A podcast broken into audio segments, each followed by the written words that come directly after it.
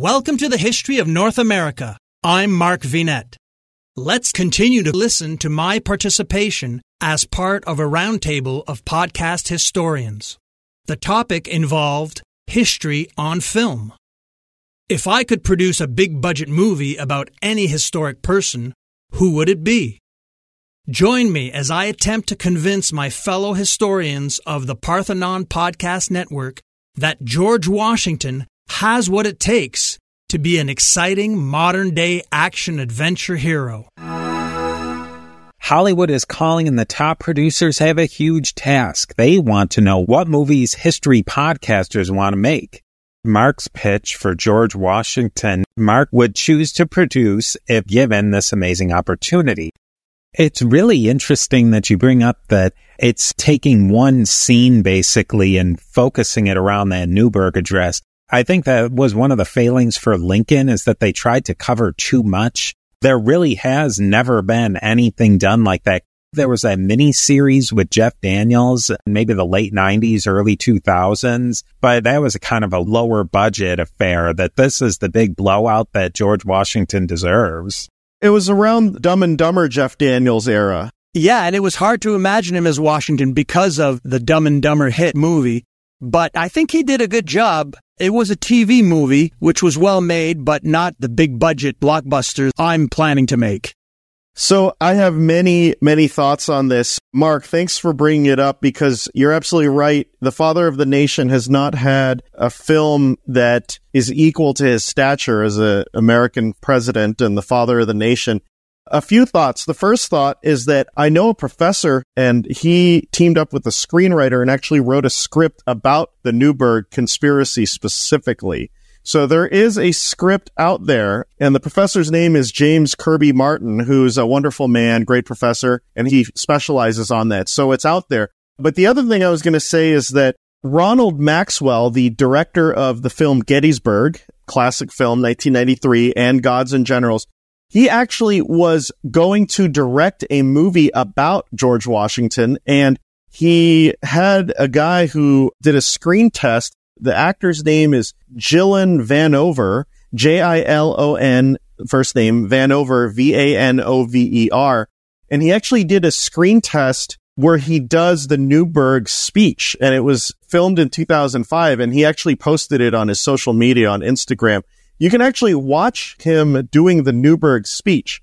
And so this movie was going to be made in 2005 and then it wasn't made. And so it's very unfortunate, but it would have been around the same time as the John Adams miniseries.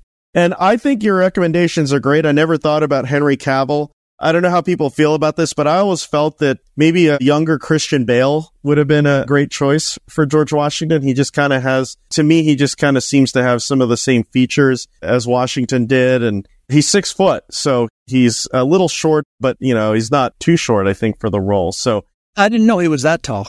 Yeah, yeah. So, I mean, he's kind of metamorphic. I mean, he played Dick Cheney for crying out loud in a movie, but at any rate, yeah, just some of those thoughts, but it would be so fascinating. I wish they would have made the movie at some point. I'm imagining the American Psycho Christian Bale. Look at that powdered wig, the subtle off-white coloring, the tasteful thickness of it. Oh yeah, a man can dream. But yeah, you could do anything. now, do you guys think that a movie like this could be made in our present political climate? Well, they would force you to put certain aspects into it, and I think we know what aspects that would be, and they would probably have a big role in the movie. I think it would be a lot harder to make it now. The pendulum would have to swing back in Hollywood because we all know what it's like there. It would focus exclusively on his relationship with slaves and, right, you know, take 2023 political issues. Exclusively is the right word, yes. I will say Turn was okay. You mentioned that. And there is some shoehorning of contemporary events. And when I watched it, I thought I can just imagine the studio notes and producers trying to make it even worse than what it was. So one of the writers of the show, it was based on a book called Washington Spies, and the author was also a writer. So I talked to him briefly, and it sounded like he was really doing his best to keep it as true as possible. But with producers and their greasy fingers all over everything, it's hard. One brief thing I'll mention real quickly. In anticipation of this conversation, I went to Chat GPT and I asked it what 10 casting recommendations it would make. And we have a lot here that have already been mentioned. And Jeff Daniels is actually on there, which confused me at first, but I guess since he was in that mini series, it makes sense. Y'all want to hear some of the other titles? Some of them are good. Some of them are a little baffling. Yeah, great. We'll see how uh, computers still don't quite understand humans. So Liam Neeson is on there, Hugh Jackman, Russell Crowe. Then you have uh, Daniel Day Lewis, which already being Lincoln, that's kind of greedy. You have Bryan Cranston, so we can get Heisenberg as George Washington, very interesting. Gary Oldman, Tom Hanks. I don't really buy it. That doesn't work for me. He doesn't have the gravitas, I think, to do that. Viggo Mortensen, Aragorn himself, the king of Gondor and Arnor. That is something that could pull me along. The most interesting one on there was Denzel Washington, which, hey, if we're going for colorblind casting like they do in the Hamilton musical, that is a scenario where I could see it working. Otherwise, it feels like ChatGPT is just pulling from a list of top 10 richest movie stars and it crumbled it all into this. So anyway, that's what the internet thinks. You have the same last name, and Denzel Washington is from Mount Vernon, New York, just like George Washington is from obviously Mount Vernon, Virginia. But there you go. well, if anyone could pull it off, it's Denzel Washington. But I find he, along with the other choices that ChatGPT gave you, might be a bit too old for my formula, which is he's 51 when the event occurs in Newburgh, and I'm flashing back. So that's why I thought Henry Cavill would be a good choice because he's 40 years old and he could, of course, pull off a 51 year old Washington and he can also pull off an 18 or 22 or 25 year old Washington. That's true.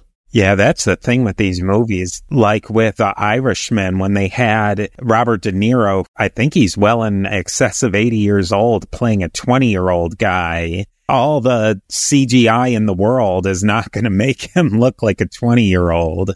There's a little bit of uncanny valley there. And don't forget, since Henry Cavill played Superman and Clark Kent, he's used to putting on glasses, which is key for the Newburgh scene where Washington puts the spectacles on. yeah, that whole business of having the mustache digitally removed for Superman with the reshoots because of Mission Impossible. So he can handle different looks, having teeth, not having teeth, go all sorts of different directions. I'm sold. It's Henry Cavill. Yo, there it is. We got it. Call us Hollywood. And he needs work because he's not Superman anymore. Yeah, That's right. it's not on The Witcher anymore. And you'll notice that a lot of my choices were British actors. I don't know if that's because that's where all the fine actors come from or, but they don't have problems with uh, American accents. And that's one thing I'd be curious, I'd really be curious to hear Washington's accent. Do you have anything on that, Richard? I know you've never heard the accents, never been recorded, of course, but we're talking about mid 18th century Virginia. Yeah, you know, that's a good question. I mean, he was a fourth generation American by that point. The most I know about his voice is that it was pretty breathy. He apparently earlier in his life when he suffered from, I'm not sure what it was, tuberculosis or something, it kind of left him. But I've heard that he did have a British accent. So who knows? His particular accent, there's a book I read about a year ago called Albion Seed, which I highly recommend. And it talks about the different migration patterns from England to America. So you have the Scotch Irish in Appalachia from the border between Scotland and Ireland and Northern Ireland, the Virginian Royalists, the Puritans from another part of England, Anglia, and the Pennsylvania Quakers. And each of these different populations mostly had a distinct accent, which they've largely retained. And for British people to come to America in the 1700s, 1800s was very odd for them because these regional accents from the 1600s were mostly still alive in the colonies. So if you were to go to an area, if you were going to go to Brooklyn and people sound like some silent era actress with a ridiculous over the top accent like Harley Quinn from Batman, that kind of uh, accent still lived on in America. So there were some interesting artifacts floating around there which also is an aspect of Washington that as long as we're sort of talking about dream casting, my dream is if it could really follow themes of the Ron Chernow book and the way that the Lincoln movie followed the Doris Kearns Goodwin book and focus on the team of rivals thing of Lincoln bringing different people together. I think Washington, you have an America that's really not an America. You have people that don't really feel loyalty to a larger cause. They're just friends of convenience that have a common enemy. But Washington's incredible self-sacrifice. So when he's putting on his spectacles at the speech that we mentioned earlier, and when people could see that he was risking his fortune, his sacred honor, his personal health and everything that's the sacrifice was the thing that knit together and sustained a group of people that otherwise I don't think would have stayed together, especially in hard times like Valley Forge. Just going back to that book you mentioned, Albion Seed. What a great title for a book. Yeah. Recommend to listeners. Check it out. All right. So we've heard Mark's pitch for George Washington. Next up, we're going to have Scott Rank give his pitch for a historical movie. Join me next time to hear my fellow roundtablers' big and bold movie proposals. Check out the YouTube version of this episode, which has accompanying images. I'm Mark Vinet, and I hope you're enjoying the ride.